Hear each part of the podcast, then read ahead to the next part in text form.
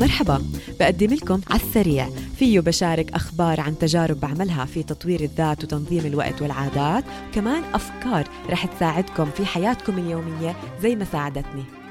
جاهزين نبدأ؟ يلا.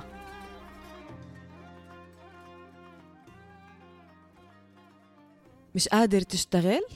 ما بقدر أطلب منك توقف مشاهدة الأخبار أو الفيديوهات.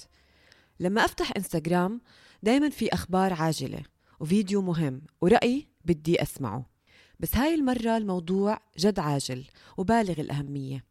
هاي المرة ال social media مصدر قوة إلنا مش مصدر تشتت بيبعدنا عن أهدافنا مثل ما كنت أحكي لكم في حلقات الهدوء الرقمي. المشاركة مهمة القراءة مهمة التفاعل مهم والإبداع مهم جدا وأكثر أهمية من أي وقت مضى. مهم جدا لأنه في عائلات بأكملها عم تمحى من على وجه الأرض كل يوم. ولما تبعد نفسك عن هاي الأخبار فأنت شوي شوي رح تفقد حساسيتك تجاهها وتصير تشوفها طبيعية.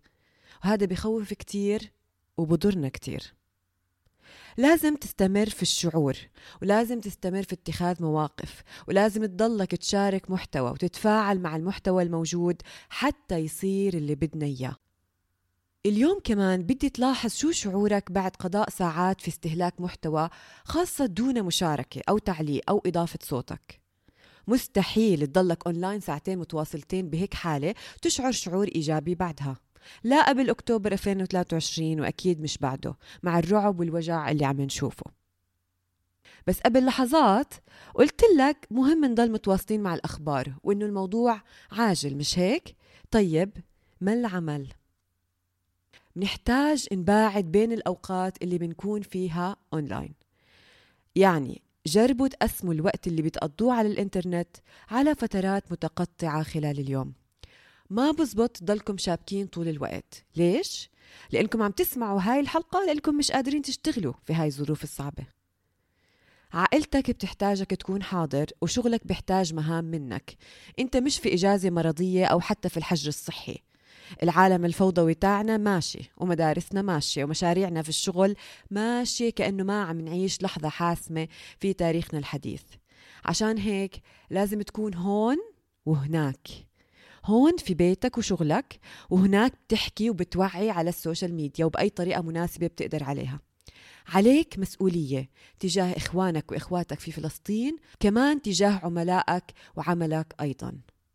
قسم وقتك أونلاين على مراحل. لتقدر تمشي في حياتك اليومية وتنجز المطلوب منك ولتخدم بوصلتنا المشتركة حبيبتنا فلسطين حبيتوا هاي الحلقة؟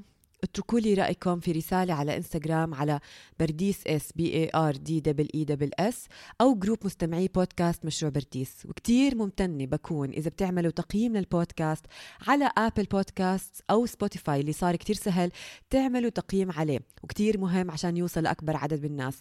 بشكر اللي مؤخرا عملوا لي review منهم نور ب Spotify على حلقة 44 عنوانها قصة ومسودة حكت إنها حلقة رائعة بتفيد المرضى بالقلق الاجتماعي. شكرا.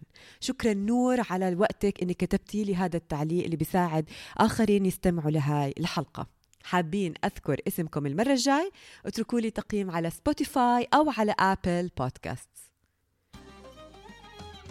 شكرا لأنكم معي ولأنكم هون. كانت معكم برديس سميرات. بشوفكم بالحلقة الجاي.